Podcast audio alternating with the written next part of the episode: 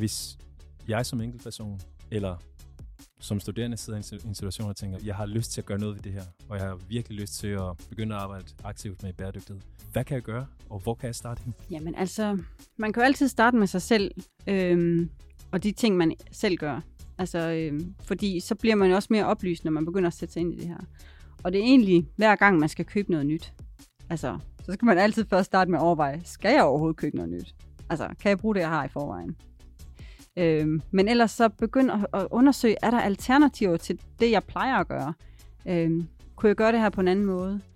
Og øhm, det kommer an på, hvem man er, hvor man ligesom har mest lyst til at sætte ind, kan man sige. Hvis man er en, der går meget op i tøj, så kunne det godt være, at det var interessant, øh, at det var det emne, man sådan satte sig ind i. Men det kan også være, at man er mere interesseret i mad. Altså, og så er det måske der, man specialiserer sig først. Og så har det mere brede sig. Og så vil jeg også bare sige, snak om det. Altså, øh, jeg havde for nylig en oplevelse med en, øh, en afdeling, hvor øh, vi sådan spurgte dem om nogle forskellige ting, og det gik op for dem, at de faktisk alle sammen troede, at der er ingen af deres kollegaer, der gik så meget op i bæredygtighed, som de selv gjorde.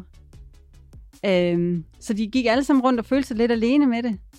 Så øh, altså, jeg vil bare sige, tal om det endelig, fordi man er også med til at påvirke normen, når man taler om det. Ikke?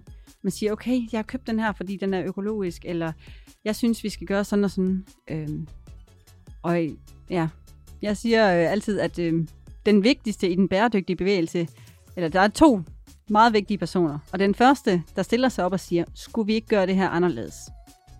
Og så er der en, der skal stille sig op lige bagefter og sige, jo, det er en skidegod idé. Det nytter ikke, noget, man står der alene. Altså, men det der med at ture, have lidt mod til at sige, skal vi prøve at gøre det her på en anden måde, det er simpelthen så vigtigt. Og så tro på, at man bliver støttet i det, fordi at man er ikke alene, men der er bare en, der skal stille sig op først.